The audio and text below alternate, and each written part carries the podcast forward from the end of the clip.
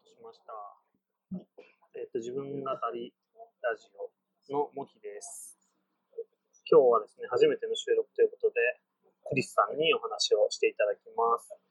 最初の収録なのでですね、いろいろ雑音があって不備があるかもしれないんですけれども、とりあえず撮ってみて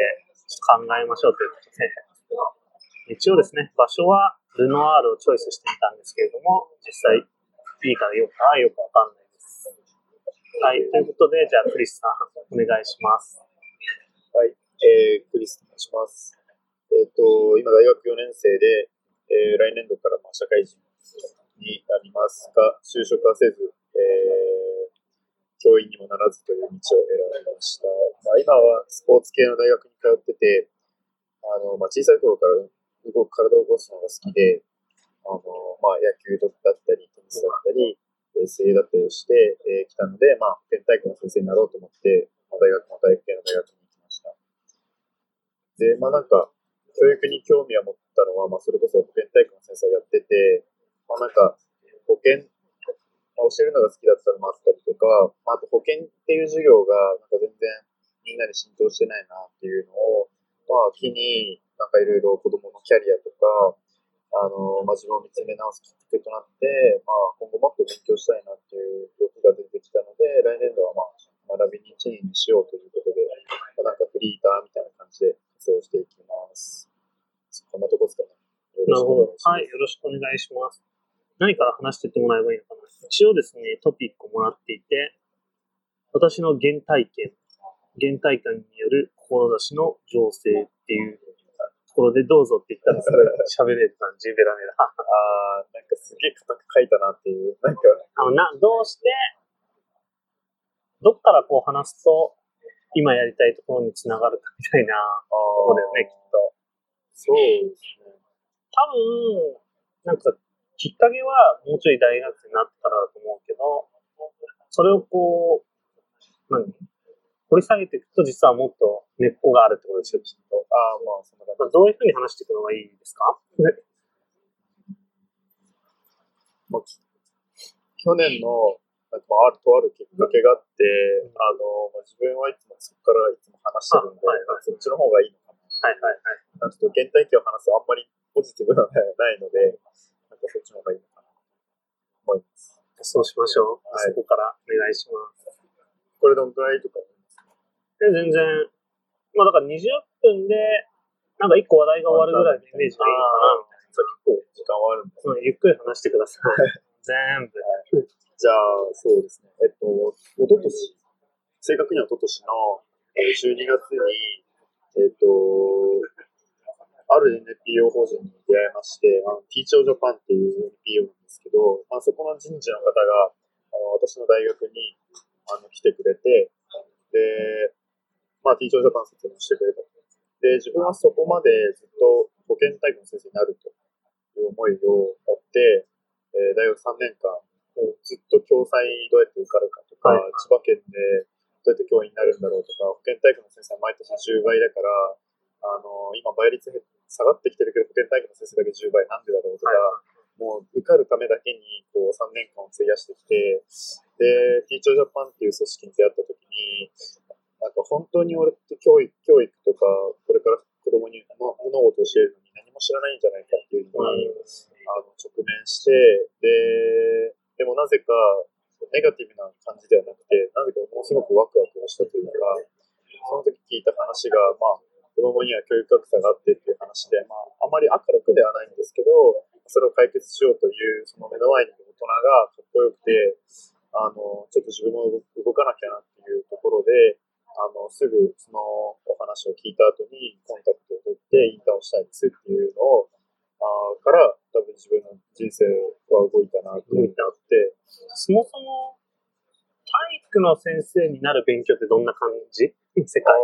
そうですね。まあなんか、大学校をまあ思い浮かべればいいなと思っていて、まあなんか集団行動とか、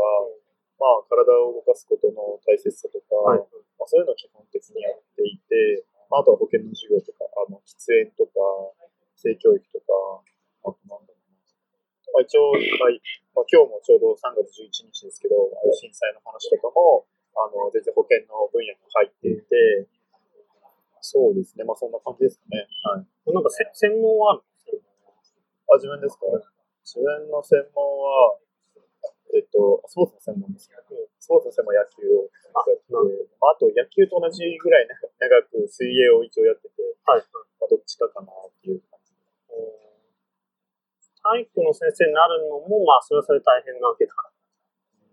で、どうなったの？あそれで、えーっと、まあ、今までずっと保健体育の先生を目指してきたけど、まあ、なんか教育のて関わるイコール、まあ、学校の先生だと思っていた自分がいて。で、あ、なんだ、もっとなんか違う関わり方あるじゃんっていうところから、まあ、飛び出していったんですけど、えっ、と、その、まあ、えー、おととしの12月なんで、えー、そう、に気づいて1月、2月は、えっともっとなんか、えー選択肢あるんだろうかと思って、まあ、いろんな NPO やったり、教育系のイベントに、あの、もう、片っ端からもう社会人限定でもいいから全部顔を出して、あの、まあ、行くと。うん。あー行動を取ったところ、まあ、ある、えー会社とちょっとがすごく魅力的だなと思って、まあ、これはこの後、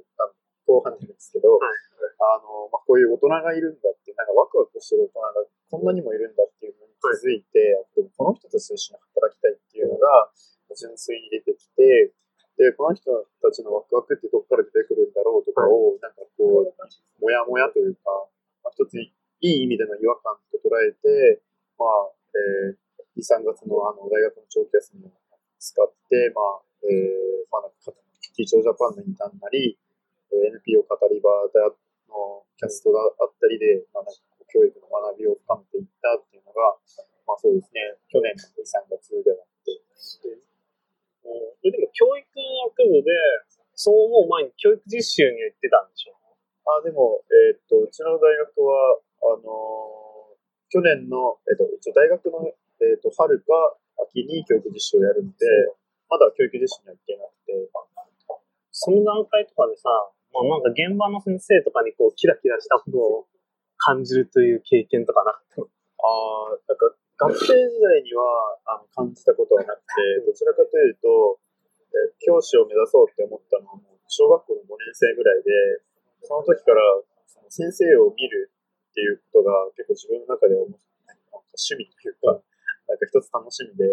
いろんな先生を見てきたんですけど、その中でこの人いいなって思った人が一人もいなくて、で、だったら自分がどうにかしてやろうっていう、なんかその気持ちとか、まあ、あと原体験もあって、なんかそれを見てくれなかった先生に対してのちょっと反抗も含めて、あの、なんか、まあ、志したというか、まあ、目指していったなっていうのがあります。もうじゃあどんどん次に行く？大学。4年生時代に入っていくってことだったあ、そうです、そうです。はい。で、まあなんか4月になって、あの、まあ、ここですごく、なんか、なんていうか、いろんな道が見えすぎて、逆にどこに向かっていけばいいんだろうっていうのに、あの直面して、で、一応5月には教育実習も控えてて、なんなら共済に関しては4月には始まるし、あ4月に始まるし、で、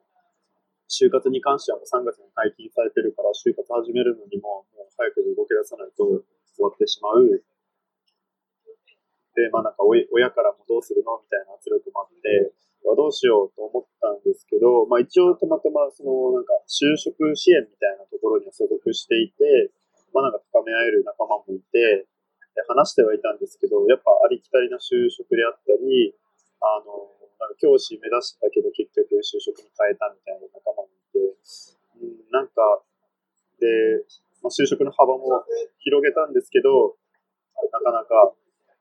あの、いいところが見つからず、ちょっとどうしようかなと悩んでいたところ、4月の終わりに、まあ、その就職支援のところで、あの、社会人と同じような、なんか研修を受け受けてみようみたいなのがあって、でそれが結構本格的で、で、まあ、合宿みたいな一泊泊まるぐらいの2日間の合宿で、で、なんか合格と一応不不合格みたいなのがあって、で自分もその時不合格だったんですけど、で、なんかその時その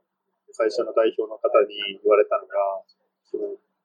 お前の生き方が全部出てるからダメだみたいな。まあダメとは言ってないんですけど、生き方が影響してるからそこから変えていかないといけないよみたいな話をされた時に、なんか生き方否定されて、もうじゃあ俺どうやって生きていけばいいんだよ、みたいな、なんか今まで、なんか別に、子供の、子供なりというか、子供心で、なんかこう、ワクワクに向かって頑張ってきたのに、なんか、今まで生きてきた生き方を否定されて、もう、なんかすごく沈んでしまって、ここで。でとりあえず何もしないで、とりあえず、ありのまま流しておこうと思って、もう5月はもう教育実習にだけ注ごうと思って、教育実習にしか注がないで、あの、もう他のことにはもう目をくれずっていう感じで活動していて、でも、5月に、あの、日大で、あの、アメリカンフットボールのタックル事件がああって、そうだね。でまさに。はい。教育実習の、あの、2日目にそれが起きて、うん自分が日大であるってことは担当のクラスの子も知ってて、あの、わざこう、何かこう、自己紹介するときに必ず日大っていう声、あの、話をするので、こうクラスがざわついて、自分の授業とかに集中力が落ちてる感じがものすごく感じて、教育実習に集中したかったのに、全く自分の実力が発揮できない、その環境がもう、なんかちょっと嫌で、で、そんなモヤモヤを抱えながら、あの、教育実習やってたんですけど、でも担当の、あの、先生が、あの、ものすごく苦労人で、で、まあ、なんていうか、まあ、感性の豊かな方で、なんか、すごい感じ取ってる部分があれ、あって、いつもフォローしてくれたりとか、フィードバックしてくれたりとかっていう、すごい、あの、ありがたい経験があって、あなんとか、えーし教育実習が、あの無事に終われて、まあ、学びも多かったなっていうのが、まあ、5月はいでした。で、6月になって、まあ、なんか、5月の段階で共済の申し込みとかしてないのそのぐらいだよね。あそうですね。で、なんかその時にアメフトの事件があって、なんか今やっぱいろいろ考えさせられて、うんじゃあ俺はどうすればいいんだろう、どうやって動けばいいんだろうって時に、なんか教師になったら、あの、まあ、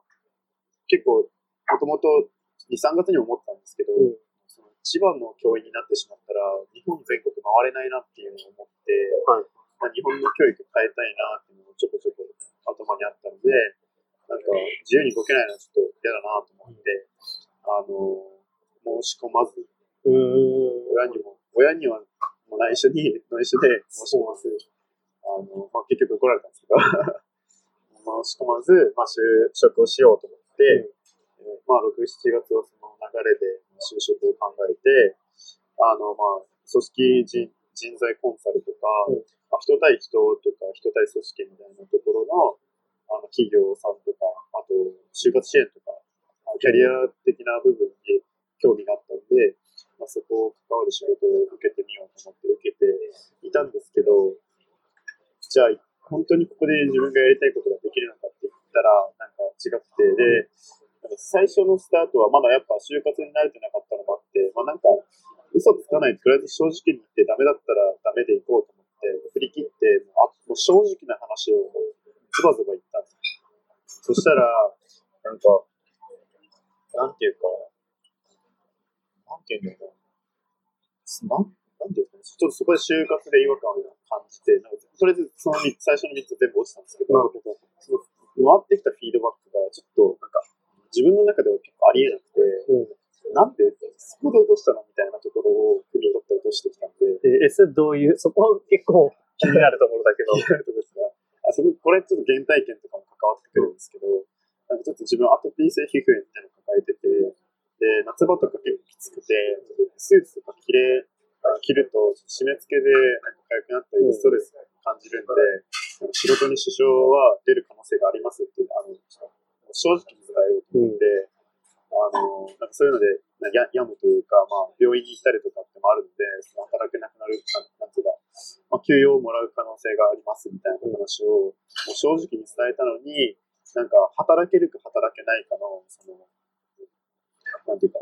二択みたいにさせられて、でそこを柔軟に対応してくれないのかなっていうところに、違和感を感じて、うん。とか、あと自分はこの会社の、なんていうか、良さを引き出して人人事とかに入って、なんか企業研修とか、うん。企業内研修とか、なんか教育に対して自分のモチベーションがあるこれやっていきたいみたいな、あの、話をしたのに、なんか、いや、君がなれるならなんか、何年後とかになるよみたいな、うん。なんか、なんで採用の場所で言われなきゃいけないんだろうみたいな、別に入ってないのに、ところがあって、まあ、ちょっと違和感感じて、まあ自分の、まあ、やりたいこと、まあ、すごいわがままかもしれないんですけど、うん。なんかやりたいことができないっていうのを、その採用の時時になんか、ザーって言われるのは、ななんか違うなと思って、違和感を持って、なんか、で、あと、就職しながら、なんか自分って正直何持ってんだろうみたいな。自分のスキルとか能力って何だろうっていうのを考えながら過ごしたのが6、7月っていう感じですね。それは結構悩むよね。そうですね。そっか、でも、やっぱ一貫して学校の教員になるってなかったあ教員になるのはもうなかったですね。なんか、なんだろう。国に、国にって言ったら嫌だけど、なんか自治体とかそういう国の組織にすごく信頼がその時なくて、うんうんなんか、お金もないし、財源もなくて、みたいな。そこが教育に今出資しないのはおかしいだろうと思ってるの。なんか、例えば、なんだろう、選挙とかを見てても、やっぱ、有権者というか、投票してくれるのって高齢者がやっぱ多いから、福祉のあの制度をお勧めする、そういう党とかに、やっぱり、まあ、政策をするとこに、なんか投票するのは当たり前だろうと思っていて、若者が減ってるのに、それは若者の政策が進まないのは当たり前だろうみたいな。でもそこを、なんか、変えて今に教育が必要なんだみたいなことを言ってくれる人がいなさすぎて、なんかあんま信頼を受けてないというか。なんか僕なんかもさ、まあ一貫してこう、まあ、アンチってことじゃないけど、学校外の学びには関わっているけど、やっぱりこう、どうやって公教育と折り合いをつけるかみたいな。のとか、やっぱりこう、それの多くの人に届かせるためには、なんかどういうふうに公共セクターが支援をしてくれるかみたいなところ、そのなんか日々葛藤ではある。よね。だから、まあ、NPO とかにいろいろ関わっていてさ、きっとこう、なんだ、できることとさ、なんかできないことみたいな、こうなんか、多分身をもって感じたときに、やっぱそれでもなお、こう、やっぱ公立教員は、って感じ？あまあでも、今はそういうわけではなくて、ただ6、7月の時は、もう本当教員は嫌だっていうので、もう、なんだろうし縛られた空間、はい。教育実習で感じた、その、えっ、と、自分が、あの、大学で、あの、こう、学習指導案を作って、で、まあちょっと特殊というか、あの、英語かける体育、保健体育とかいうことをしたくて、そういうのを提示しようとしたら、まあ他の先生たちが、うんあのいや、お前らに、お前に合わせる義理はないみたいな形で言われて、やっぱ一つ授業がか変わると、やっぱ他の授業にも影響するから、普通でいいよって言われた時に、ちょっとショックで、はい。で、あじゃあ、それできないんだったらやめようって。はい。そしたら外部で、なんかそういうのができるところに行った方がいいなっていうのが、ただ単純に6、7月にあったなっていうのがあって、まあ今は別に否定的ではなくて、あの、知り合いにも文科省とか経産省とかと連携して、あの、授業とかやってる子もいるので、あの全然前向きではあるなその就活問題をさ、なんかやっぱりこう、どちらかというと、あれなのかな。なんかこう、自分がこういうことやりたいってのを言ったらどうなるかみたいなさ、ああ、まあ、実験？実験みたいなところもありました。いそれうまくいかないんだな、みたいな。や、まあ、そこで思い知ったので、でも、思い知ったから、じゃあ、その後、どうプラスに変えるかっていうところがちょっとできなかったので、それって自分、自己分析というか、それちょっと足りないなと思って、はいまあ、とりあえず就活もや、とりあえずやめようと思って。もうそうね。でも、とりあえずさ、感覚的にこのまま6、7月まで来た先はさ、何なんだろうね。ああ、まあ、非常にこう、謎めいてきた感じの。まあ、謎だねってよく言われますね。もう大体でもどうなるんだろうね。大体さ、そういうまま行った人はさ、まあ、教員免許を持ってたら、臨済をやろうかなとか。あ、でもまあ、いるわな。フリーターのまま出てって、って人もいるか、第二新卒ね、みたいな。っていう感じで、じゃあ、第2編。第2編。そうですねごめんなさい、ちょっとあんま話があ、いえいえ。うまくなくて、あれなんですけど、えっ、と、一応、その、2月に出会った会社が、うん。まあ、常に自分の頭にちょっと念頭にあっうて。まあ、この会会社に入ったら、まあ、働いてる方も幸せだし、サービス受けてる側も幸せであるだろうなっていうのを常に感じてて、うん毎月その会社がイベントをしててそこには欠かさず常に行ってて、で必ず登壇してる、走りしてる方が人事の方だったので、あの必ずアポイントメントとかうん。して、お話聞いたりとかで、まあ、とりあえずそことは接点を取りたいなと思って、常に接点をしていたら、あの、まあ、そこブライダルの会社なんですけど、えっと、7月に、えっと、そのブライダルでバイトを募集してるっていうのがあって、あ、とりあえず行こうと思って、で、バイト募集のとこ行って、で、まあ、一応バイトすることになって、で、インターンにも興味がある、まあ、その会社で働くインターンにも興味があるっていうのを、えっ、と、会社にえ7月に、えー伝えたところ、なんか4月の終わりに、あの、来年、あ来月、8月に合宿するから一緒に来ないみたいな話をもらって、絶対行きますって言って予定こじ開けて、で、ある長野の村に、あの、リリノベーションした、あの、なんか古民家みたいなのを、なんか作るってなって、それについてって、で、そしたらそこでなんか会った大人たちが、すごい、なんだろうな、すごい感覚ではあるんですけど、仕事に対してものすごく熱量があって、遊ぶことにも熱量があって、何に対してもすごく真剣に考えてる大人がたくさんいて、いやなんでこの空間はっていうのに、あのちょっとびっくりして、で、この人たちと働きたいと思って、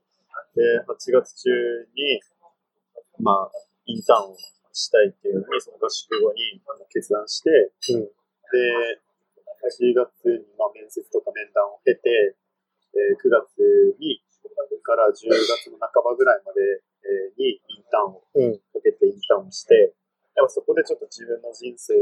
のなんか転転換点というか、一つすごい道が開けた場所だったなとまあ、会社の名前を言うと、株式会社クレイジーって言うんですけど、株式会社？クレイジー？クレイジーって言うんですけど、はい。まあ。何の会社なの？あ、さっき言ったあの結婚式のブライダルの会社で、あの、オーダーメイドの結婚式をしていて、持ってる会場は一つもなくて、えっ、と、いつも、なんか横浜にある結婚式場であったり、他のカフェであったり、で、あと完全オーダーメイドなんで、なんか、今度やるのだと、えっと、東京の大学の体育館とかでやったりとか、まあ、様々な場所でやってるところがあって、で、そのい、なんですかね、え、待って、でもその会社に今の文脈でどういうふうにこう、強いインプレッションをああ、受けたの？そこを話さないと。えっと、そのクレイジーのイベントに参加してて、そのイベントが、キングダムっていう漫あ、画はい。と、えっ、と、世の中の、えーリーダーシップとか組織論っていうのを、うん。あの、真面目に語ろうじゃないかっていうのを、えっ、と、ヤフーの、えっ、と、ヤフーアカデミアっていう、えっと伊藤洋一さんっていう、うん。文化で話せっていう本をあの出した方と、えっ、と、クレイジーの代表の人が対談するみたいな、あの、イベントに参加したときに、あの、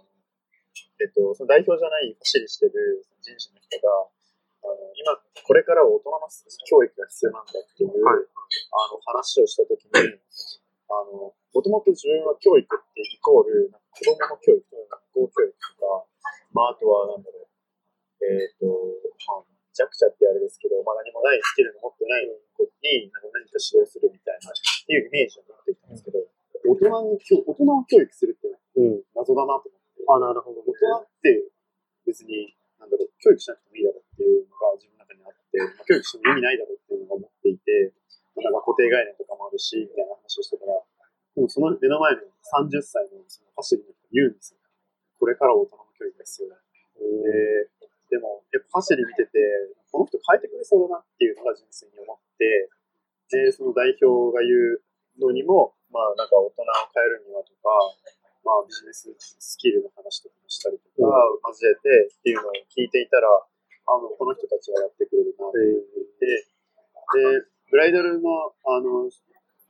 方の授業も、まあいろいろ話聞いていく中で、やっぱこの結婚式っていうのも大人の教育だっていう話をしていて、なるほど。大体結婚式って300万とかするんですけど、やっぱ結婚式できる人って大体、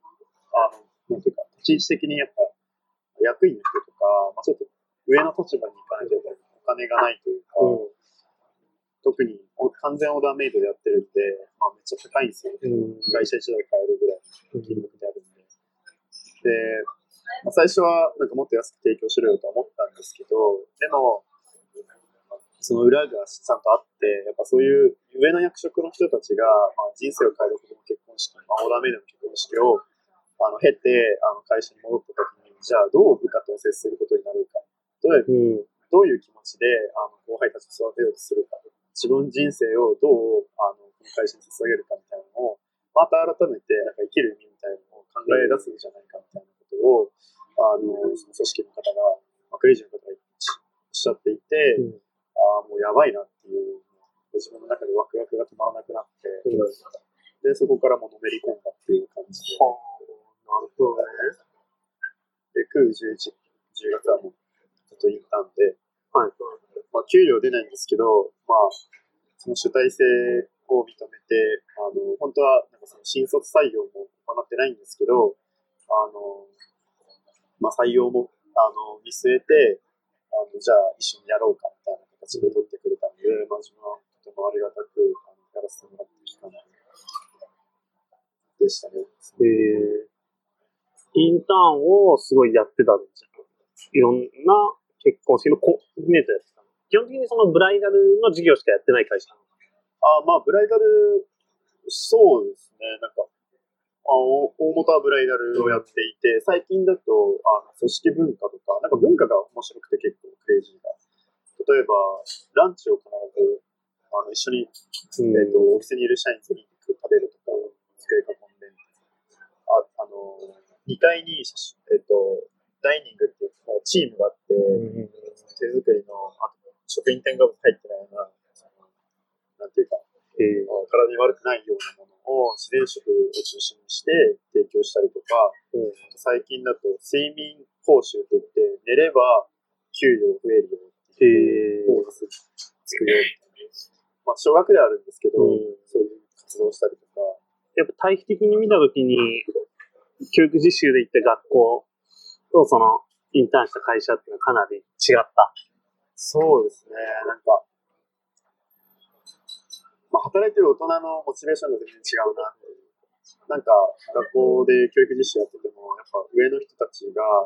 言う言葉が、なんかあんまり、まあ一貫性ないって言ったら変ですけど、なんか教師になった方がいいっていう人もいれば、ならない方がいいっていう人もいれば、うんなんか自分のそのやってる仕事に対してすごくなんか、なんていうの、誇りを持っていないというか、そんな感覚があって、なんか、それは子供にも伝わってしまうんじゃないかなっていうところがあったので、でも自分には大人を変えれる器量もないので、そんな組織にはあんまり所属してたらダメになりそうだなっていうのがうん。あって、なんかすげえネガティブですけど、でもただそういう現場だったんで、ちょっとどうにかならないかなという。インターン先はどんぐらいの規模の会社なの？社員は。今、100人いかないぐらいあ、ですそんね。なにまあまあ大きい中小企業。まあ、一応ベンチャーってまだ言われてるんですけど、東京と今大阪であ、そうなの展開して、たまたま確か今日が福岡に新しい店舗というか支社を構えるので、それのスタートとして今日イベントやってた。ちなみに昨日も、あのえっと、麹町のレストランで結婚式やって、えー、そんなにスタッフとしてあスタッフとしてやってました。すごいね。なんか、急に教育の話をしてたと思ったら、結婚式のプランナーになる話をし始めて、こう、まあどういうことっていう感じだよね。まあ、なんとなく根底にある哲学的な部分はあ一貫してるし始めた感じなんだけど、この身の振り方としてはかなり 謎度が高まってきたという感じ。で、今、7、8、10月ぐらい？冬みたいな。そろそろ、マジで卒業みたいそうですね。まあ、なんか、10月になって、またで、あの、インターンを1ヶ月やって、うまあ、あと自分、まあ、その時に気づいたのは、やっぱまだまだ自分には、あの、社会人に出るような能力がないっていう自覚と、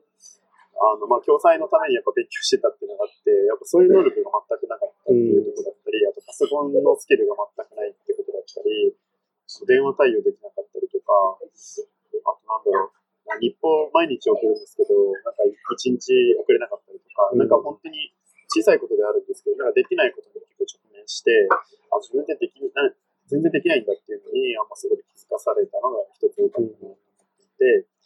であと、その、なんていうか、その後、そこにいる所属しているその社員さんが、まあ、常に自分にフィードバックをくれることがすごくあの嬉しくて、あ何か一つできないにつまずいたときに、必ずそれに対して真剣に悩んでくる。なんでそれできなかったんだって、なんか、クリスにはそういう原体験があるのかな。とか、あの、なんだろう、それをと、その行動いい、いいと思うんだけど悪い方向に進んでしまう。行動ってどっから出てくるんだろうね、みたいなところを、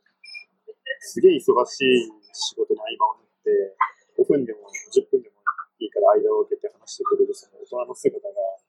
もうすごく良くて、で、まあ、そこで、なんだろう、改めて自分の原体験がすごくやっぱ、あの自分の人生に関わってきたというか、自分を作ってるなっていうのを考えて、そこであんまり目を向けなかった自分の原体験だったり、うん。両親とあんまりあのうまくな仲いいわけではないので、そのなんで仲良くないんだろうとか、あのなんで否定的に捉えてしまうんだろうっていうところとかを、もっともっともっと身近な人から考えていこうっていうのを常に考えれるようになって、で、なんかもっと時間かかるのかなっていう、なんか自分を見つめ直したいっていう時間が欲しくて、あの、もう就活もとかもほとんど視野に入れないで、とりあえず自分を見つめ直そうと思って、10月から、あの、インターン終わってからは、あの、過ごしていたなっていうのがありますね。うん内省的な時期に入ったんです。そうですね。何なんだろうと思って、まあ、それと並行に、なんか子供に対しての教育ってベスト、ベストというか、なんか今、今現在で、あの、すごく価値があるものって何なんだろうっていうのと、まあ、自分ってどういう人間なんだろうっていうのを、この二軸で、なんか10月、11月とか、まあ、すげえ考えてたなと思いながら。えー、え、それ何してるの？具体的に。なんか、は部屋にこもってみたいな。あどういう感じのこうことをして、それ内省的な時間を過ごすの？あなんか一つでもいいから、なんかこうできなかったことに対して、例えば朝起きれなかったとか、うんあとなんだろう、うまく話せなかったとか、うん本当にちっちゃいことで、から考える。なんでできなかったんだろう。もっとこう、あもうこうできたろうってよりかは、何かきっかけで自分はそれができないんだろうとか、どういうこと？そういうルーティンをこう、生活の中に作っていく。今日を振り返る。常に考える。まあ、それこそそのインターン中に、まあ、身につけたというか、まあ、その毎回、えー一日の仕事の終わりに日報を、あの、あ担当の方に送るっていうのがちょっと、まあ、癖みたいにもだんだんなってきて、絶対家に帰る前に、家に帰って、えー一日をしっかり日報にして、うんで、かつ、次の日の to do 必ず書いて、みたいなことを、まあ、1ヶ月のインターンでやってきたんで、なんかそれを、まあ、とりあえず続けようと思って、あの、ずっと続けてます。え、今はじゃあ、今もやってるの？今やってるえっと、振り返るのは、あのー結構スパンを離して、毎日ではなくて、まあ、なんか1週間に一度とか、あ振り返れなきゃと思ったら振り返るとか、えー、なんかそれはじゃあ、クリスメソッドみたいなのが。まあ、なんか自分なりにでは、えーあるんですけど、まあ、なんかそういうのがだんだんなってきたら、なんかそしたら自分の軸みたいな、うん。自分って何がしたか、本当に何がしたいんだろうとか、あの、どういう価値を提供できるんだろうっていうのを考えれるようになってきて、自分の能力とかもどんどん見えてきて、できないことをできないって言えるようなあの人にもなってきて、あの、すごいいい方向に向いてきたなっていう。まあ、それと同時に、まあなんか就職というか、なんか自分の先のキャリアはだんだん不安にはなってくるんですけど、でもすごくいい、あの、時間だったなって思いながら。それってなんか質的にはさ、なんか就活でよくある自己分析とかとは全然違う質なんだ。そうですね。なんか自分は、なんだろう、まあもともと自信がなくて、なんか、まああと、人に認めてもらってるような感覚がないというか、なんか、褒められたことがないっていうのまた変ですけど、まあ、高校野球とか、やっぱ野球やってる子って、あんまり褒められないというか、えやっぱミスしたらすごい目立つし、なんか同調圧力ですげえ、超言われるし、みたいな一つですね、みたいな。で、まあ、今の学校40人に対しての先生一人で、なんか自分を見てくれないんじゃないかとか、そういうのも感じたりとか、兄貴が結構高学歴で、でいい会社に入って、で、親もぱ満満足して、自分はなんか、自由でいいよとは言いつつも、なんかすごく就活に対してはめっちゃ言ってくるみたいな、なんか、とかあって、そうですね。ごめんなさい、な何のあれでしたっけ？だから、就活でよくやるあの自己分析と、まあその、インターンを経て、何？自分と向き合えるようになってきたっていうのは、いや質的に違うのか、それともなんか、一つのこう文脈の中で、いろいろ考えてたのかみたいな。普通になんか就活ってわかんないですけど、例えば、大学とかこう、大学でなんかなんかやってきたことを、なんか書いて、で、自分はこういう人間です。長所短所はこうで、で、御社ではこういう、こうこういうことがあるからこう働きたいですっていうことを言うとは思うんですけど、そういうなんか一場面とか一面を区切り抜いたような自己分析ではなくて、自分が生まれてからここまで来たのに、どうやって作り上げられたのこの細胞一個一個どうやって作り上げられたんだろうみたいな感覚で、あのそのその時は常に考えてたので、例えば喋り方とか、あとなんだろう、怒られると自分、頭真っ白になるんですよ。で、なんか全然思考が止まっちゃうというか、こういう時はなんか全然喋れるのに、バイト先でミスして、結構声張る人なんですけど、社員の方に。あの、バイト先で、もう頭真っ白になってて、なんか変な声でしちゃうみたいながたまにあって、まあちょっと、ADHD 気質もあるんですけど、なんかそういうところも、なんだろう、生きてきた中で、自分にあるんだというか、なんか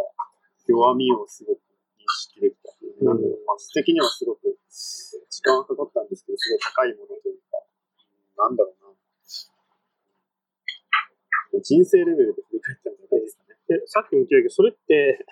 夜、なんかベッドの中でとかでやる。その振り返りタイム。そうですね。まあなんか一応項目があって、今日の気づきみたいな、まあ違和感みたいな感じです、なんかで書くんですけど。あ、書きます。自分はまあ、あの、パソコンでやってるんですけど、気づきみたいなのをまず、例えば今日歩いてる中で、誰かとすれ違って、なんか、肩ぶつかったとか、なんであの人謝んなかったんだろうとか、自分が避けれなかったんだろうとか、なんかもうそん、そんぐらいの行動レベルから、えー。あ、そういや俺携帯いじってたわ、みたいなとか、あと、電車の中で、なんか変な行動してる人いるわ、とか言って、なんであの行動するんだろうとか、たまにあと、お笑い芸人とかで、結構いじられてとか、あと性格が変変な人いるじゃないですか。うん。クズな態度取ったりとかするじゃないですか。なんかああいう人の生き方ってどう、なんか生き方って今まで生きてきた、その人の性格を作った、なんか、その過去ってどういう過去なんだろうとか、っていうのをなんかすげえ考えるなって。気づきをまずこうリストアップする。はい。今日の、今週の。で、そこを、あの、深掘るというか、なんか一つキーワードとして、なんでだろうみたいそこをちゃんと調べて、深掘って、ああ、なるほど、みたいな。例えば、霜降り明星のせいやとかは、過去にいじめられて、笑いで見返してやろうと思って、あの、友達の前で、えっと、笑い、一人で漫才やって、そしたらみんなに、あの、笑い、笑いを取れた。その経験から笑い芸人目指したっていうので、で、面白いと思って。その時は M1 の後だったんですけど、はい。とか、なんでそのエネルギー注げるんだろう、お笑いに。それどんぐらいこう時間をかけてやるのその振り返りああ、いや、長い時は長いですね。なんか全然、なんか、期間、時間とかあんま決めないです。深掘ることに対してあんま時間も決め基本夜やるああ、あんま時間も決まって、まあでも、大体夜です。の。大体で、一人の時にやる。あ、もう一人で。すんごいね、それ。やまない？やまないってよりかは、なんか、今まで自分が振り返ってこなかったっていうのがあって、なんか、何かが、えー、とやることができて、そこに進むんですけど、それを例えば反反省と言っても、なんかできなかった、じゃあ次こうやろうみたいな、すごくざっくりとした、んあの反省を今までしてきて、なんか、その自戒を込めてというか、か、振り返ってこなかった自分が悪かったのかな、でも苦しくなってこない、なんか。あ、どうしようもないみたいな。ああ、まあ確かに病むときはありますね。でも、なんだろう。自分はどちらかというと人の弱さとかを仕入れる方なので、あの、そうやって弱い人の立場をあの自分も感じてるってことは、あのそういう立場の人の気持ちも、あの、ぜすべてはないんですけど、わかるなっていう感覚は、か徐々にあるんで。すごいね、なんか。まあ、そんな、こう、振り返りをする余裕がさ、あんまないよね、人々と。あそうですね。なんかそこ、自分のやりたいこととかにつながってきてて。うん。あ、そうなんだ。つながってきてる。どう、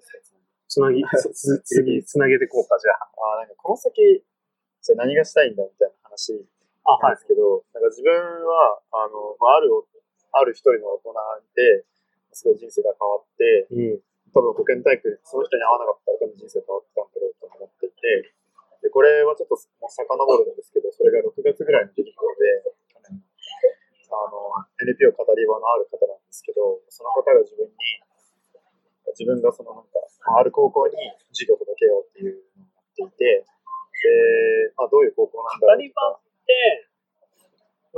リア教育系あ、教の育系のなんか、やつで、大学生は高校生となんか話をして、そう。みたいなのを、あ、そうです、そうです。ごめんなさい。前提が、まあなんかそういう語り場あって、で、まあその語り場のその事前勉強みたいなので、こうそこの高校に行くためにちゃんとその高校のことも知ろうということで、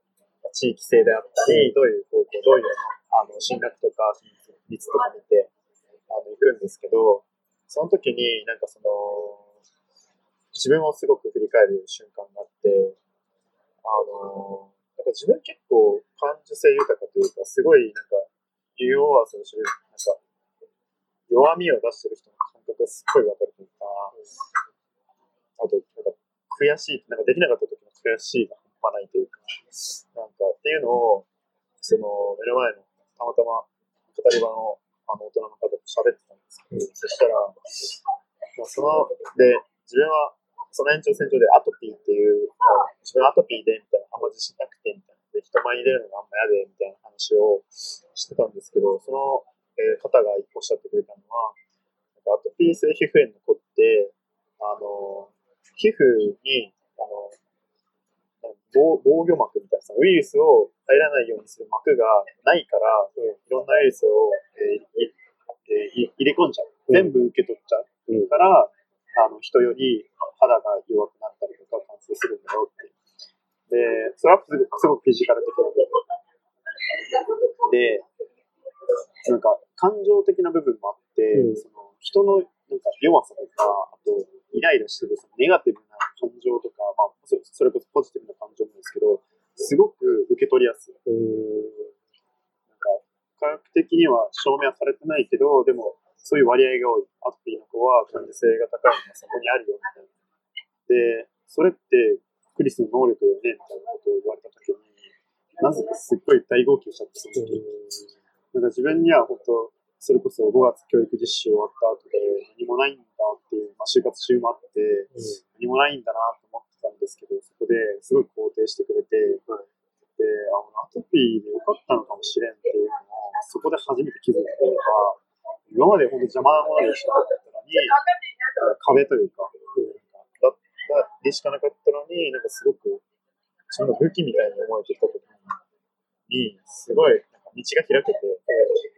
で、なんか本当に光が見えたみたいな感じで、で、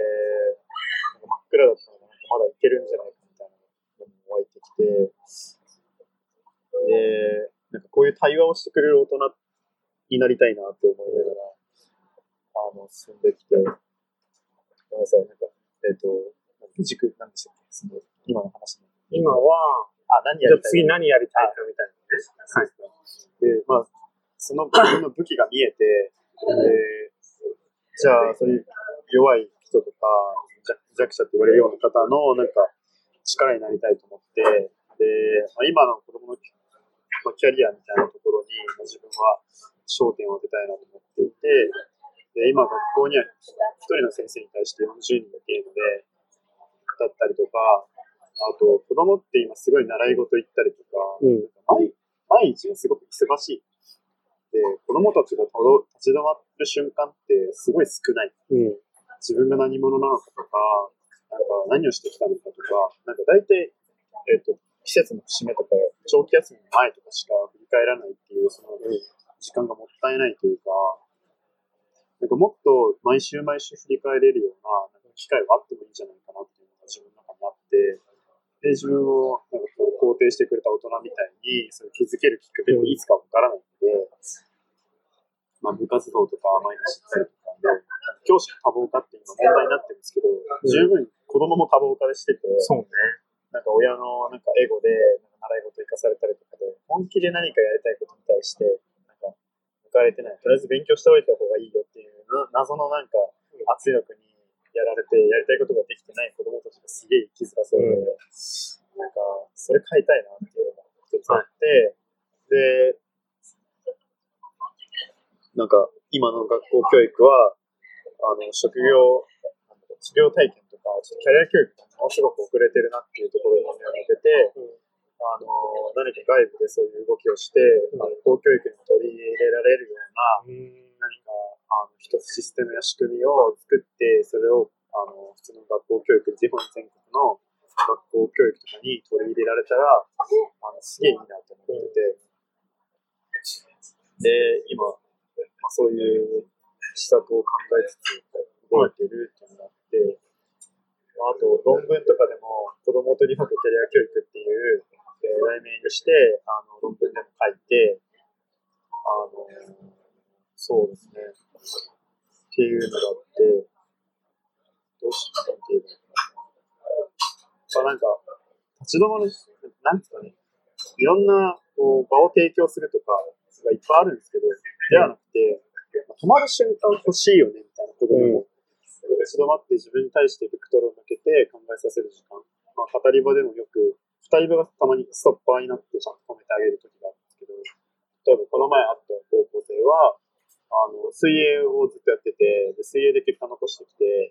あの、すごいそこで承認されてるというか、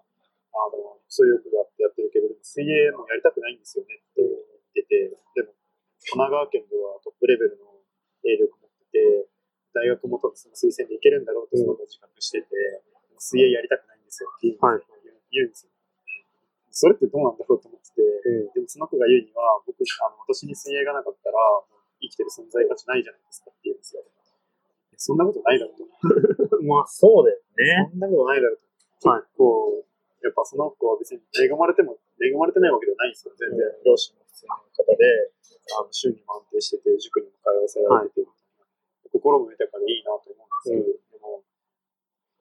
水泳がなくなったら私の存在意義がないみたいなことを普通に言うんですよ。はい。もう悔しくて。うん。それって部活動とか、なんかそのそれこそ人間関係に悩める子供が増えて、なんか、うんまあ、すごい多様化にもなってきたんで、やっぱ子供も心が忙しいと。うん。だから、なんか、一旦休憩できるような場が必要だよね、と思って、まあなんか、具体的に言えるとすると、なんかこう、子供の居場所というか、それこそさっきちょっと出した、えーチャンスフォールっていう、あの、学童保育の場所があったり、なんかそこの、なんか子供が違う学校でも家族、家でもない、もうネットからも隔離されてるような、あの、居場所が、オフラインの居場所が今の子供には必要だよねと思って、あの、なんていうんだろう、まあ、仲間集めというか、それに共感してくれる、あの人を今集めながら、自分も教育に対して考え続けたいなと思っていて、今や、今現在に至る。うん。なるほど。ちょっと真面目いやすごい、1時間もとりあえず喋っちゃったけど、とりあえず、じゃあ次、4月以降はどういう感じで、あー4月以降は、まあ、それこそ仲間集めとか、あのーまあ、今、優しい革命ラボに、まあ、入ってるんですけど、まあ、それこそイエリさんが、あのー居場所作りみたいな話をしてて、まあ、すごく、あの、自分には合ってるので、なんかまあ、その方の、まあ、作ってくれた、やっぱ、コミュニティ、まあ、これは活用しながら、まあ、自分の、まあ、教育的な軸とかも、定めて、まあ、具体的に言うと、なんか NPO の、まあ、えっ、と、ちょっと話した、ティーチョージャパンの職員であったり、まあ、何かこう教育に関わるようなところで、まあ、バイトをして、学びを深めていければなと思っている所存です。え、やっぱ実際そういうのはさ、共感してくれる人はいっぱいいます？ああ、やっぱ居場所が必要だっていうのは同世代でも思ってて、うん。同世代が思うことにやっぱ意味があるというか、はい22歳とか、その18歳とか、その若者が思うことにやっぱり意味があって、なんか今は30代、40代の大人が言っても、なんか、わかわかりっこないみたいな感覚があるんで、じゃあ分かるやつがそのままやればいいじゃんって思ってて、今22歳以下のなんか団体を立ち上げようとかもいろいろ考えてはいるんですけど、あの、まだまだそこまで踏み切れてないというか、まあ、イエリーさんにも直接お会いする機会があって、あ、そうなんだ。で、話したんですけど、いや、マネタイズ面どうなんだよみたいな話になって、その強く言いな言い方ではないですけど、やっぱ人を雇ったりとかするにはやっぱ責任はあるようにして、あじゃあもっとそこ勉強しなきゃなってはいファイナンスやったりするマネタイズみたいなことを、あの、来年度は、あの、なんだろうコツコツ勉強して、あの、準備というか、うん。まあ、走り出せる瞬間に走り出せるような、あの、ことはしていきたいなうん。まあ、あとプラスで横浜のリバテに住むことになって来年度は。そう。そうなんで、あまあ、そこでもなんか同世代の人たちがいるので、あのなんかそういうそこでなんかいろいろ違和感に思ったことを共有して、はい話せたら面白いなとなるほど。思ってます。なんか最近、イエイリさんなんかつぶやいてたよね。まさにそのマネタイズで、社会的な企業を目指す人には、なんでよくわかんないけど、株の方はじゃなくて、みたいな結構今大手企業とかで、な。そのやっぱお金が稼げるその循環ができてる企業は、じゃあ次どういうフェーズに入るか、まあ今どういうフェーズに入ってるかって言ったら、やっぱブランド価値を上げるっていうところに踏み込んでいて、なので今 CSR とか増えてるんですけど、CSR はそういう社会起業家とかに投資して、あのうちの会社はこういうところを支援してます、うん。社外企業やってますみたいな、あの LPO とかに寄付してますみたいなので、やっぱブランド価値が出てくるっていうのが一つあって、で、自分はその CSR に目を向けて、まあ、なんか、連携していこうみたいな話もあったんですけど、なんか、そこはうまく考えすぎだよねみたいな感じで言われて、うんなんか、もっと拡大して、もっといろんな人にサービス提供するんだったら株式会社で自分でちゃんとマネタイズとか、ファイナンス取ってやった方が、いろんな人に届くよみたいなことを、まあ、やっぱ真剣にやっぱ言われたときに、やっぱもっと勉強しなきゃなみたいなところがあって、難しいよね。まあ難しいんですけど、えー具体的に、どういう、こう、プロダクトというか、コンテンツで、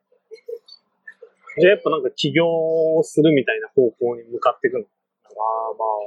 自分はどちらかというと、なんかこう、組織に所属して、なんか、なんかいろんな人の話、ね、なんかいやこれやってって言われたのをやるっていうのがあんまり、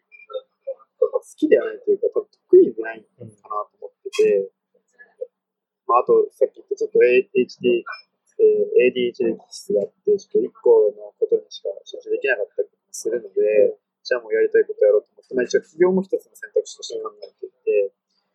で、まあコンテンツの話なんですけど、えー中身でいくと、自分は食かける、あの、教育を、これすげえと思うんですけど、食かける教育っていうのをやりたいなと思って、それがきっかけになった塾があって、えっ、と、神奈川県の辻堂駅っていうところの近くで、おでん屋さんの中に塾を作ってる、慶応大学出身の、あの、方がいらっしゃって、でその子、その人方とあのコンタクトを取れたときに、これだと思ったんですよ。だから今は需要はないかもしれないんですけど、今後の子供たちにとっては、あの、絶対広まると。え子供たちにとっても絶対いいと思って、で、まあ、そこのことをちゃんと、えっと、方に話すと、えっと、おでん屋さんの中の奥のとこで塾をやってて、うん。で、えっと、自主学習を中心とした、うん。あの、塾を提供していて、で、保護者からもちゃんと月額費もらってて、で、まあ、週に、あの、大学生とかが、あのボランボランティアでも一応バイトかもし、バイトかな確か、えー来てて、まあ、面倒を見てくれるっていうところで、で、土日とかになったら、えっ、と、大学生の、まあ、慶応大学のつながりであったり、社会人の人が呼んできて、あの、特別授業みたいなのを展開して、例えばおでん屋さんに 3D プリンター持ってきたりとか、それをあの小中学生とかがプログラミングしてみたいな目の前で一緒にやったりとか、あと鶏の解体とかを目の前で見せて、で、ひなたや、あ、えっ、と、その塾戻ってきて、卵を食べるみたいな、なんか、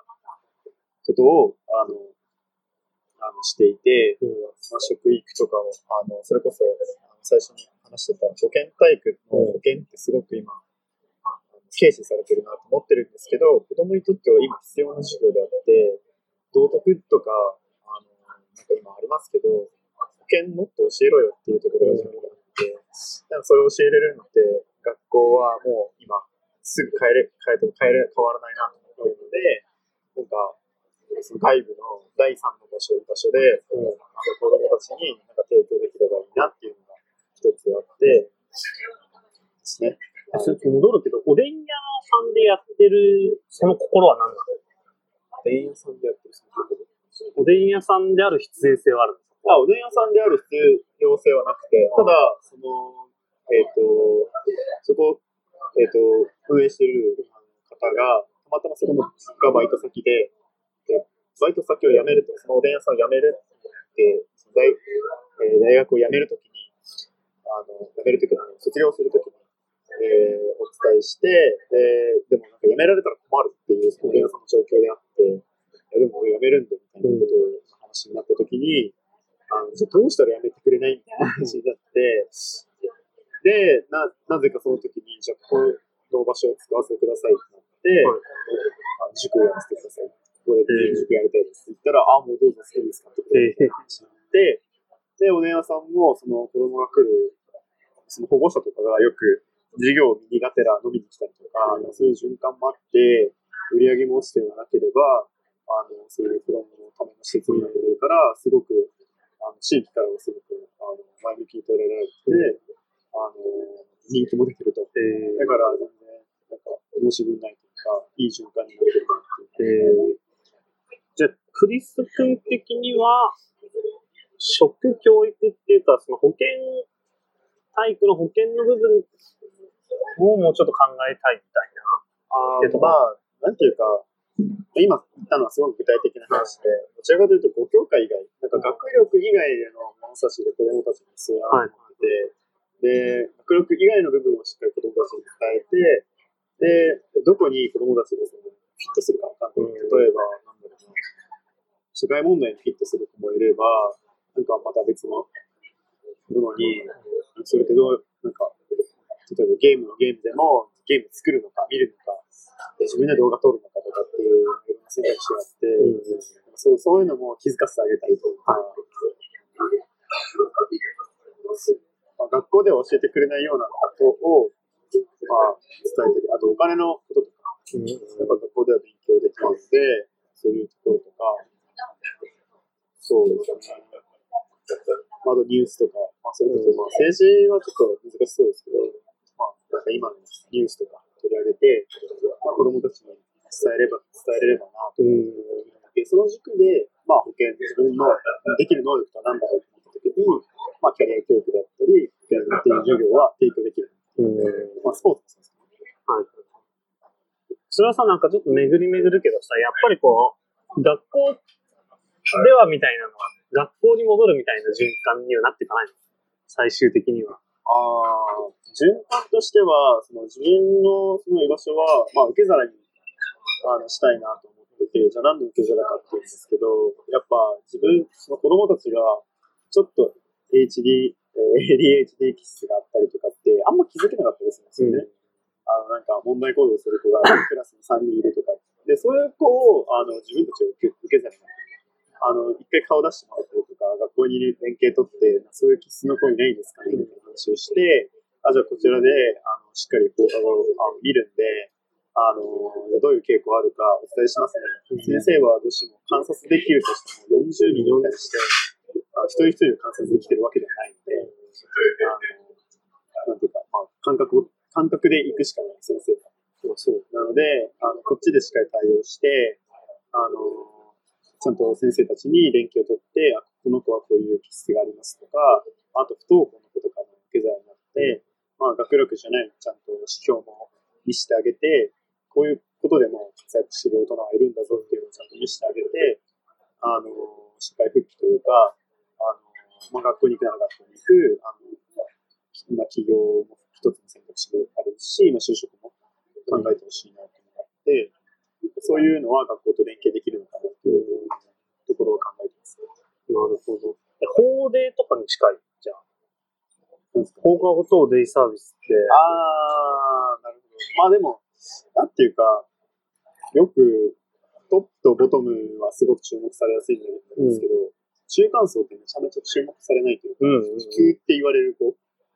なんかその子たちをあの取り逃してしまうのが自分はすごく嫌で、あの普通って一番ネガティブになりやすいというか、あのボトムであったらその何かの一つのきっかけで入り上がってくる人ってすごくエネルギーがあるんですよ。でトップの人もトップの人で、やっぱ環境に恵まれてたり、お金があるんで、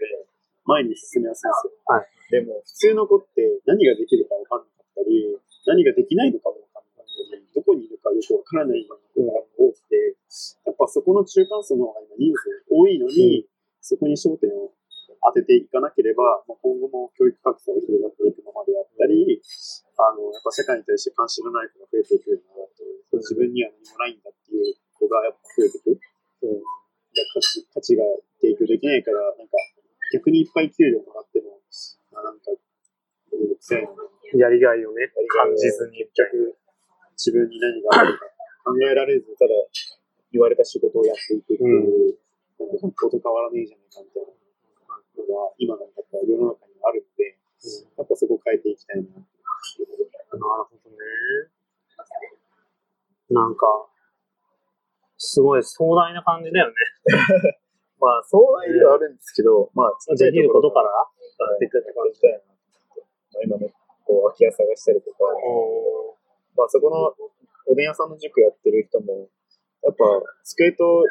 あの、もうその場所、雨宿りできる場所があったら、うんよろしければ、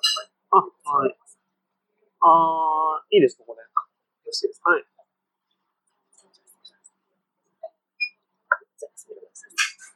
あまあ、続けるんですけど、まあなんかそういう、なんていうか、机と、その、なんだろう、安心安全の場所があったら、塾はどこでも作れるっていうその人がいて、まあ今、空き家とかも増えてるんで、まあなんかそういうことできるんじゃないかな、なんてことをはい、はい、はい。そうだよね。あと飲食やろうと思ってる朝学の子とかと連携して、うん。あの、一個お店持って、その奥を塾にしてるとか、えだから全然可能性はあるなと思って。ー、すごい、優しい革命ラボはさ、すごい、やっぱすごいことが起こってんの？僕はなんかそんなにキャッチアップしてるわけじゃないけど。ああ、まあでも、能動的な、こう、なんかちょうどたまたまこの前とかも、えっ、と、大学を卒業するんですけど、来年度フリーターで、もっと自分のやりたいことを明確化したいみたいな女の子がいて、めっちゃ同じ立場やんと思って、なんか、DM 飛ばしたら、めっちゃ意気投合して、今度話すでも、関西に住んでるから遠隔になるっていう女の子がいたりとか、なんか、そういう自分は一つの居場所として使ってますね、すごく。でも何なんだろうね。そういう似たような思いを持った人ってのは、なんか一定数いたってことだよね。います、います、やっぱり。それはびっくりだね、割この前も高校生の進路の悩み聞いたりとかしたんですけど、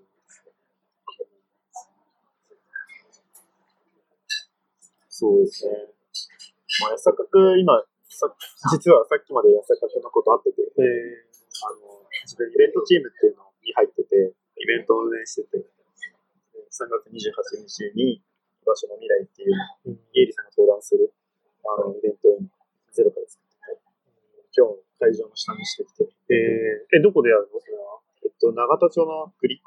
ドうん。っていう会場で、それはどういうイベントなの？まあ、居場所って今、居場所居場所言われてるけど、じゃあ今後どうなっていくんだろう。うん。イエリさんはどちらかというとネット、オンラインのその居場所があったから今がいるみたいなところがあって、でも、オフラインも、あの、あの今なんか必要になってきてる。オンラインだけじゃあの解決できないことが増えてきてるかじゃあ居場所ってどういうところなのねっていうのを改めて考える。例えば、えっと、人と会う会ってですね、その人といるだけでも居場所になる可能性もあるし、っていうのがあるので、え何か自分が得意として行動してるだけでそこが居場所みたいな、っていうのも、あの、今後考えられると、えー、まあ、これはまあ、安坂君のこと議論した時にできたものなんですけど、まあなんかやっぱ多様だよね。そういう認識がないと、なんなんかこう、こういう、なんだろう、施設に入いることが居場所みたいなのがあるのが、物理的なものではなくて、もっと感感情的なというか、心理的な部分のあの居場所っていうのがあるよっていうのをどんどんあの発信していくというか、え言っていくことに意味あるよね。ー、居場所コンセプトをなんか新しく議論していこうみたいなイベントなんで。えー、それは面白そうですね。どういう居場所が欲しいんだろうね、なんか若い人たち的にはというか。あまあなんかさっき言った、やっぱ普通の子を取り逃さないっていうところでいくと、やっぱ承認してくれるところが、まあ一つ必要だなと思っていて、あの、なんていうか、それも学力ではない部分で、やっぱり認めてもらってあげることが、やっぱその子に対して幸せなのかなっていうのがあって、まあこれは、あの、マズローの5段階欲求っていう、あの、教育の中では結構取り上げられる、あの、理論で、まあ、一番最下層というか、えー低い欲求がやっぱ生理的欲求で、まあ、トイレ行きたいとか考えたい、その上が安全欲求とか、まあ、雨風しのげる場所があるとか、服が、服があるとか、っていうのが安全欲求で、えー次、レベルが上がると、えっ、と、所属欲求。何かの、えーグループに所属している、まあ、これ家族っていう単位の一つで、何かのグループに所属しているっていうことで、そその、この上が今日本には足りないなと思ってて、何かっていうと承認欲求。その承認欲求が満たされないと、やっぱ自己実現にやっぱ向かわないっていうのがあって、で、これを勘違いしちゃう子供が多い。だから夢を持った方がいいよとか、やりたいことを見つけた方がいいよっていうのは自己実現欲求であって、その前の承認欲求を満たしてないのに、そこに向かおうとするからずるが生じる。うんうんなんか、承認欲求を満たしたいから、なんか、み満たそうとしてるか分からず、何かに向かおうとしちゃう。例えばそれが親の期待に応えようとして、それって承認欲求なんですよ。親の期待って、に応えることが、あの、自分の夢だみたいになってきちゃう子もいて、でも、自分の意思を持って、なんか夢を叶えたいっていう、あの、でも自分の気持ちじゃないよね。本音ではない。本音じゃないことを学生のうちに言う子がやっぱ多い。から、なんか別に本音も言えていい。自分はこの世の中に対してこう思ってるんだっていうのを、まあ、言える場ではあってほしいなっていう。まあ理想、うん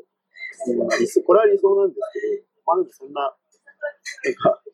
カチカチしたところではなくて、普通にご飯みんなで一緒にご飯食べて、なんか雑談がてらに、たまにそういう、なんか場面に出くわすみたいなので、十分いいなと思って。でもなんかそれがさ、こうオンラインにまあ編成してきたっていうのはなんかトレンドを見てるとわかるような気がして、まあ SNS とかさ、オンラインサロンとかあって、それがもう一回フィジカルなものに回帰していくってなんかどういう感覚なんですかね？ああ、どうなんだろうな。まあ結構あんまり自分、自分自身なんかあんまりオンラインに対して恩恵は受けてきた側ではなくて、まあ、最近すごい、やっぱ簡単に身近につながれるっていうのはすごい情報キャッチアップできてすごいいいなと思ってて、でも今までずっとスポーツっていう、しかも集団スポーツの中で過ごしてきて、やっぱ、こうなんか、オフラインでのミーティングをやっぱ大切にしたりとか、あとなんだろう、人間関係をやっぱすぐ作るには、オンラインじゃ無理だっていうのを思い知らされた時もあって、じゃあもっとオフライン大切にしよう、しようよっていう中でこうテクノロジーが発展していく。まあ逆行してるように見えて、まあなんか必要としてる人はどんどん増えていってるかなという思いもあって、まあ一応、なんだろう、そういうことしたいなと。なんかさ、体育会の作るコミュニティってまあかなりさ、特殊でしょ。まあそう。だからなんかそれの最たるがさ、日大タックル問題だけどさ、一番最初の。でそれとはまたこう、質が違う居場所はさ、なんかコミュニティはどうやって作っていけば いいのかしら例えば今、その優しい革命ラボの人たちと、会って話すのと、その運動部時代にチームで、こう、話すのとかは、なんか質的に何か違うのかみたいな。ああ、なるほど。なんだろうな。まあ、高校の、それこそなんだろう、感じる部分でいくと、高校時代の野球部の友達とか中学校の友達とかに会うときって、すごく自分、その子たち自身があんまり、なんだろう、自分が提供できる価値がないんじゃないかっていうことを言う子がやっぱ多くて、なんか自分これから身につけようとも考えてなくて、それって何かっていうと、でも自分はそうやって考えられてることがすごいいいなと思ってるんですよ。でもそれをどうにかしないっていうのがやっぱあって、でもそれって原体験というか、小さい頃から、やっぱなんか学力だけの仕様で自分は何もないんだってやっぱ思わされてきたから、やっぱそうなっていて、でも優しい革命ラボの子はなんかそれを一度考えてるというか、それ何かの壁にぶつかって、自分を内省して、自分こうやって生きていこうっていう意思がある子が、やっぱ多いのは優しい革命ラボなるほど。じゃあさ、優しい革命ラボの子たちで作ったグループは、なんか、危険タックルはしないのかみたいな。あなんか、だからある種の、そういう方向性を強く示す人がいたときに、間違った方向に行く可能性は、例えば、いわゆる大会と比べると、いわゆるね、これ、日大が悪いって話をしてるわけじゃなくて、いわゆるものと比べると低いのかとかさ、どうどう思うみたいな。なんかちょっとした問題が、ちょっとした問題が起きてなかった？このディスコード内で。あまあ、結構自分もイベントチームにいて、さっきこの前イベントチームの問題が起きたんですけど、なんだろうな。結構でも、比較的、なんかやっぱ安子国の子は人の弱みを分かるというか、なんか普通に今生きてる普通の大人より、あの感性高いというか、やっぱそういう感覚はあるなと思ってて、これが悪いとか、これが多分今これ悪いんだろうとか、言語化できなくても分かってるやっぱ子が多くて、うん。そこの感受性があるからこそ、やっぱ間違った方向に進まないなって思ってて、なるほど。そうやってなんか本質的に気づかない、資質がないのじゃなくて気づかないっていうことの人の方が多いっていう感じなんか、例えばそういう集団主義みたいなのが、そういうのに気づく可能性をこう奪ってるかゆえに、なんかある種の思考停止状態を作り出してるみたいな、そういう感じ？あまあ、それが結構あるなと思いますね。まあ、学校も40対1で、40人多数決っていう中でやっぱ生きていくので、少数派の意見が受け入れられない。うんここに関してやっぱ先生たちがフォローしなきゃいけないのに、多数決をあの承認していく。この形はすごくもったいないというか、この前 NHK でも喫音、喫音の子、うまくやっぱ喋れない子がいて、やっぱその子の意見通りづらい、うん学校で。うんそれってすごくもったいないし、自分が喫音なんだって言い出せないその空気感。なんかそういう、でも、時に、なんだろう、なんかどうやって方向づけると、じゃあそのチームは動いていくのかみたいなのってすごい気になるところで、まあ、僕も個人的にはさ、なんかルールとかはあんま好きじゃなくて、なんか、まあ毎日日報とかは僕は絶対書けないタイプみたいな。まあその時やりたいからやりましょうみたいなタイプだけど、どうすればこう、どういう組織になっていく多分、今クリス君も話してたのって、ある種自分がこう実現したい社会に生きる人々たちのコミュニティの多分第一歩みたいな時だけど、なんかそういうのってどうやったら広がっていくのかとか、なんかどこから切り崩していけば、今のこの牙城が崩せるのかみたいな。あ極論言うと、政治が変わると変わるなと思って。あの、スウェーデンとか、北欧の例で挙げると、あの、すごい大昔、えっ、と、まだ教育大国と呼ばれてない時のオランダとか、スウェーデンとかあっちの方って、あの、まあ、経済圏がソ連での、えっ、と、やりとりでうまくいってたんですよ。でもソ連が崩壊して、経済圏が一気になくなった時に、あの、横のその、北欧は、崩壊だったんですよ。崩壊して、もう経そこも経済崩壊したんですよ。どっからもう貿易も切れて、なんかどっからお金生み出せばいいんだみたいな話になっちゃって、だからすごい強、かなり強固、世界強固みたいな話になって、で、そうなった時に、じゃあ北欧の人たちは何をしたかって言った時に、あの、これは次世代に残すしかないっていう感覚に陥ったらしくて、で、じゃあ何をしたかっていうと、政府が、えっと、予算の半分以上を教育に注いで、小学校、中学校、高校、無償化っていうのをどんどん進めていって、子供に最高の教育をどんどんどんどん推し進めよう。外部からいろんな教師を当てて、あの次の世代の子供たちに残すしかないっていう意思を固めて、あの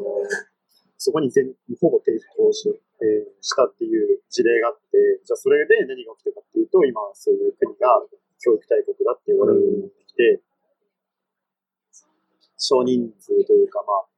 えーとまあ、15人とかまあ20人に対しての1人の教師とか、あと学年を超えた関係を持てるようなあの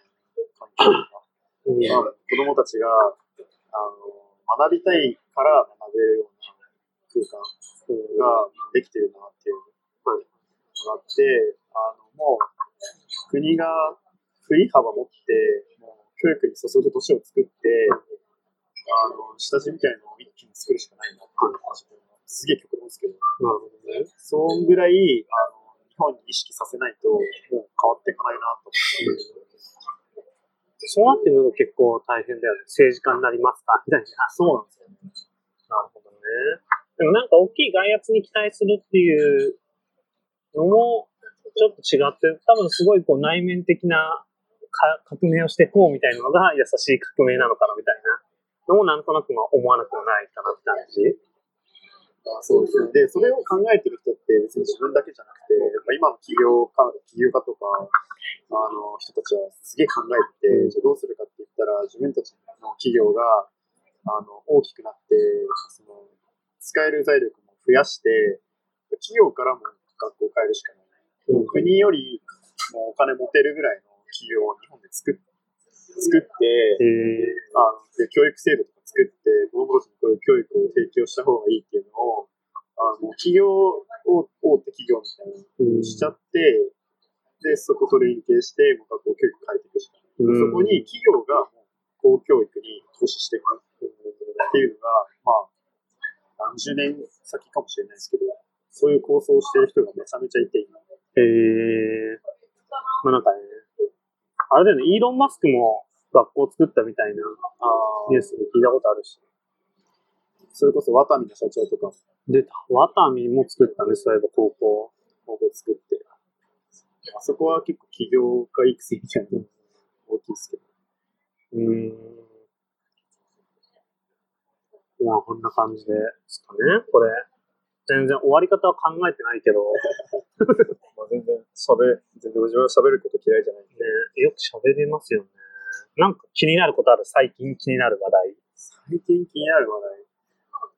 なんだろうな、まあ、お金がないなっていうのが自分の中でトピックで、ちょっとポルカしようかなと思っていて、あ、はいはいはいまあ、来年度リバティに住むっていうのと、まあ、あと優しい革命ラボ入ってたら、あとイベントチームの話とかで、まあ、なんかポルカのやり方が徐々に分かってきて、はい。であと、まあなんか大学でも、その体育学科で毎年やってる、あの、なんか体育祭みたいなの、まあ実行委員長やったりとか、うん。まあ、なんかいろいろやってきたんで、なんかその、なんか、自分のあれを使って、なんか価値提供というか、はい。これを使って、なんか、自分ってどのぐらい認認められてるというか、自分ってお金どのぐらい積むんだろうっていうのをちょっと試したくて、ちょっと最近始めようかなってでも確かにさ、夢を語れば語るほどさ、お金にシビアになっていくような、まあ、そうん、あるよね。なんか、あれみたいな、これじゃ生活できないやんけ、みたいな。どうやって稼ぐんや、みたいな。そうですね。でも当面はじゃあどういう感じなの？フリー、バイトしながらみたいそうですね。バイトしながらって感じですね。ただなんか一人、すごい人脈ある子がいて、あの今、アメリカのインディアナ州にあるデポー大学っていう教大学の教育学部行ってる大学3年生の子がいて、その男の子が今、文科省とか経産省とかと連携した授業をしてる子がいて、その子がその人脈を使って、なんか、その子はなんか、えー子供に AI のプログラミングとか、CT とかをしている、あの、企業、事業化してうん。起業したんですけど、もっと違うことし、なんかその、なんか感情面とか、コイン問いかけるような、なんか事業をしたいみたいな、あと地方創生みたいなのを教育で行っていきたいみたいなことを、その子が言ってて、アイディアがないから、ちょっと一緒にやってくれないみたいな話をもらってて、で、一応そことも、あの、4月からは進めていこうかなと思っ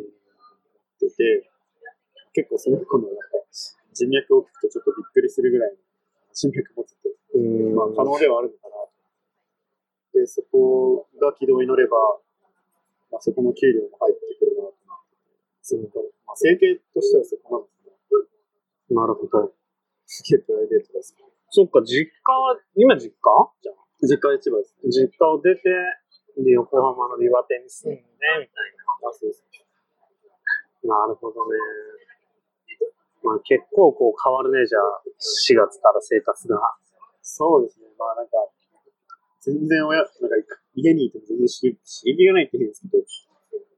結構、高卒の両親なので、うん大学も行ってなくて、で、父は60年間じゃないな、まあ、終身雇用の会社で、もう50後半で、うん。もう卒業からいる会社にうん。まあ大手だから全然、あれなんですけど、なんかやっぱそういう、まあ、思考というか、まあ、はいネガティブにはなってしまうんですけど、あまりこう変化を求まない人うん。なので、あの、自分の言ってることに結構反発するよううん。な人で、やっぱそういう環境にいたくないというか、なるほど。母親も、なんか親戚が起業して失敗して、そのせいで、なんか家を追われてみたいな過去があって、その原体験がやっぱ強くて、いやもう50でしょみたいな。そんな原体験まだ残ってるのみたいな感じで、やっぱそうなってほしくないっていうのがあって、やっぱ絶対止められる。やめてくれって。うん。理論的じゃなくて、完全に感情がすごく前に出てるから、うん。なんか違うなって、そう言われると自分の両親なので、そう無視無視したくてもできないじゃないですか。うん。なんで、そのそこは受け入れて、まあ、そういう、なんだろう、好きなような環境に自分が行くしかないなと思って。それはそうなんだね。そっか。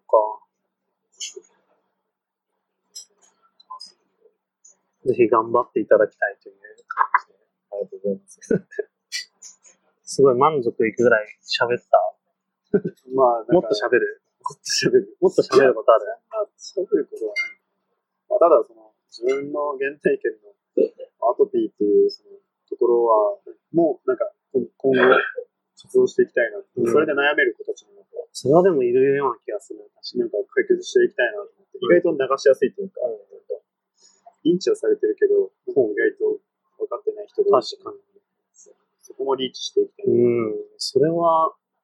ないかもね、あんまり視点としては。なるほどね。っていう感じで、終わりみたいな。全然余談ですけど、うんユースピックスってわかります？ニュースピックス？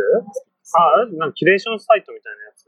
あれ自体がニュースサイト？一応ニュースサイトです。あはいニュースサイトで、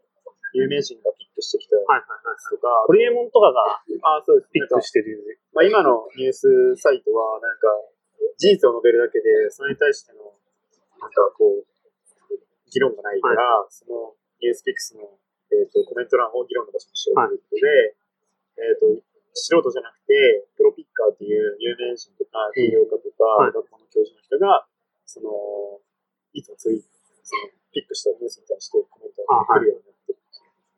だから信頼度が高いっていう。うん。まあそういうところで、で明日、えっと、毎週火曜日にザ・アップデートっていう生放送やってるんですよ。えーあ、それはあの、落合陽一がやってるやつ？えっと、それが水曜水曜日あ、それは両方によって違うんです。はい。で、明日はなんかそのザ・プデートっていうのがあっ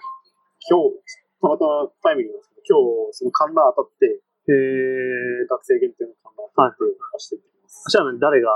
明日は、リンクインモチベーションっていう、あの、モチベーションクラウドっていう、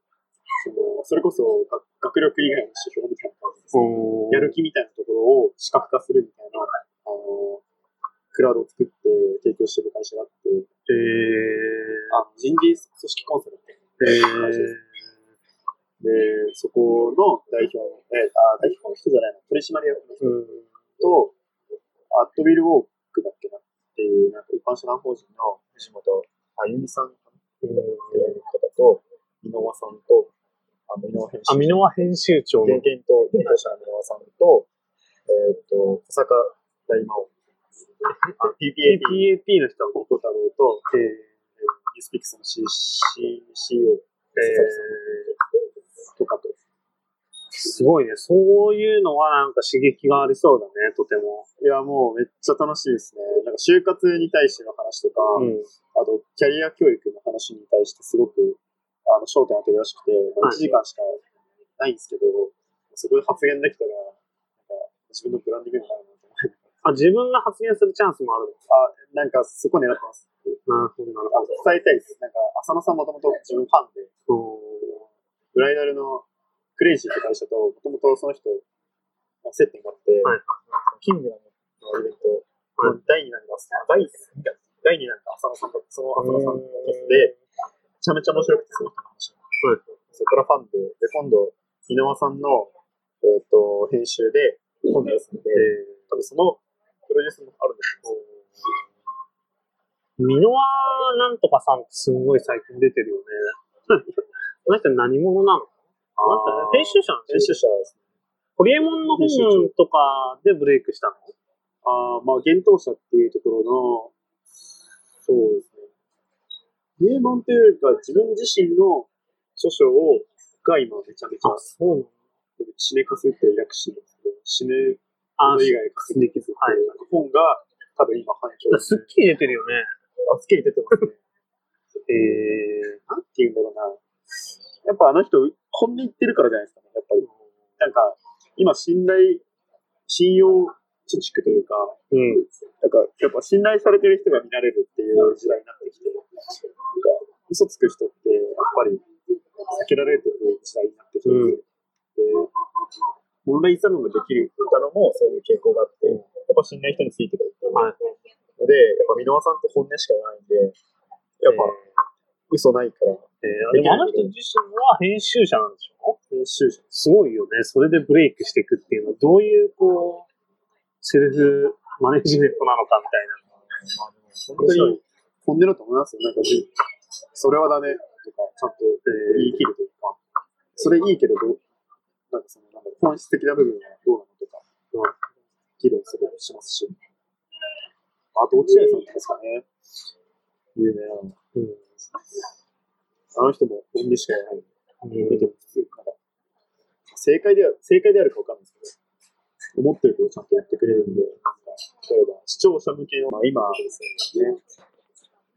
あの、キングコング西野あ、はいはい。あのオンラインサロンに入ってて、えー、何が行われてるの？オンラインサロンって主には。ああ、でも、西キングコング西野のオンラインサロンはどちらかというとメルマガみたいな。なんか今の、やっぱ、世の中こうだよねとか、まあ、西、キングコング西野絵本出してるんで、それのためのなんか宣伝も含めて、なんか、優しい革命ラボでも今、千葉にあるあの村っていう場所ああ、あがの村ってなんか、なんか、あるね。口出し村みたいな。でそこを開拓してくれる子がいて、で、その子が開拓してくれたら、例えば自分が作った居場所とかで、そこと連携して、まあ、なんか農業とかすごい楽しめたらなと思ってて、チャンスフォーオールってされてるところも、それやってて、自分たちの農業を持ってて、対話してくれるところがそっちに出てて、で、そこに毎年子供が行って、農農作物を作っていくみたいな活動をしたりとか。なるほどね。西野。オンラインサロンって何やってるの？オンラインサロン、いやでも本当ここ、個々によって全然違うなと思いますよ。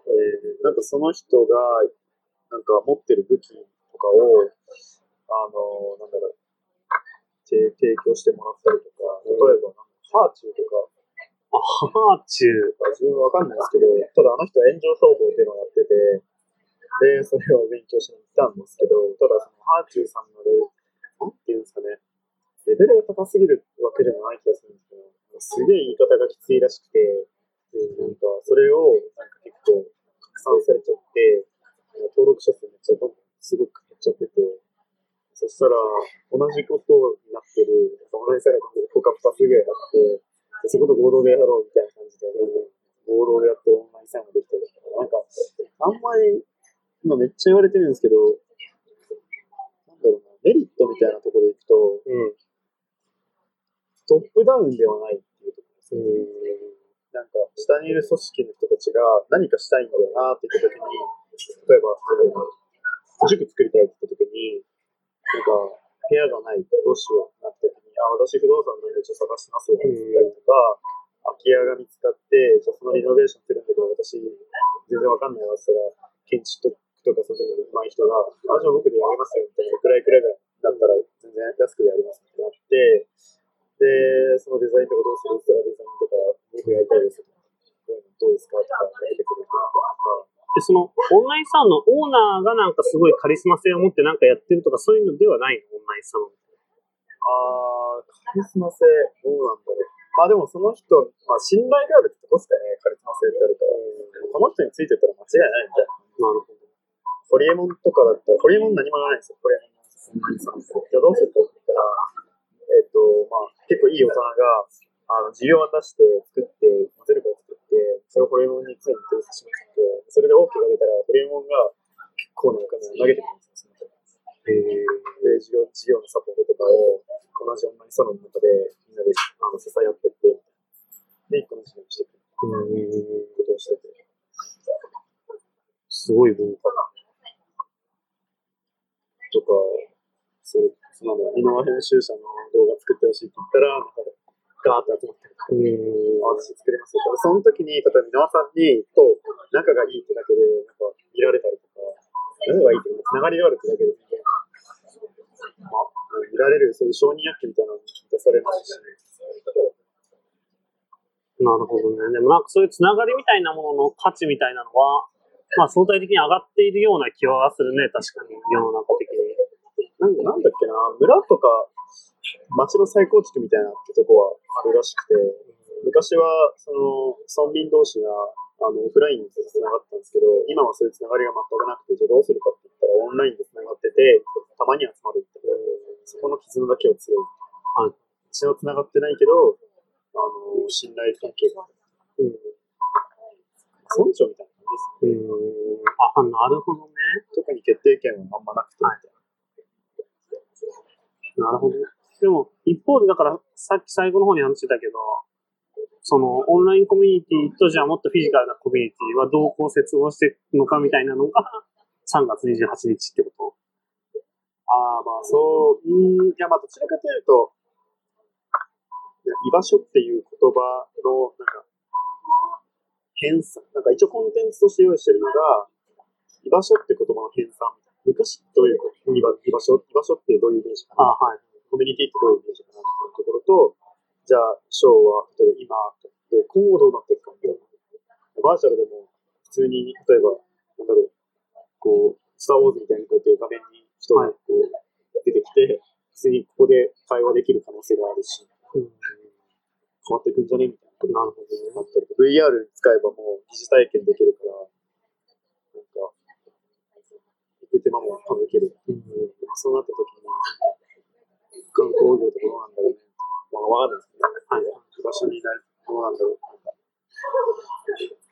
ていう感じですかね。うん。なるほどね。未来難しいですね。まあでもそん。な感じです。非常に有意義な話をたくさん。聞けましやいやいや。面白かった。あ、面白いね。じゃあ、とりあえず止めるか。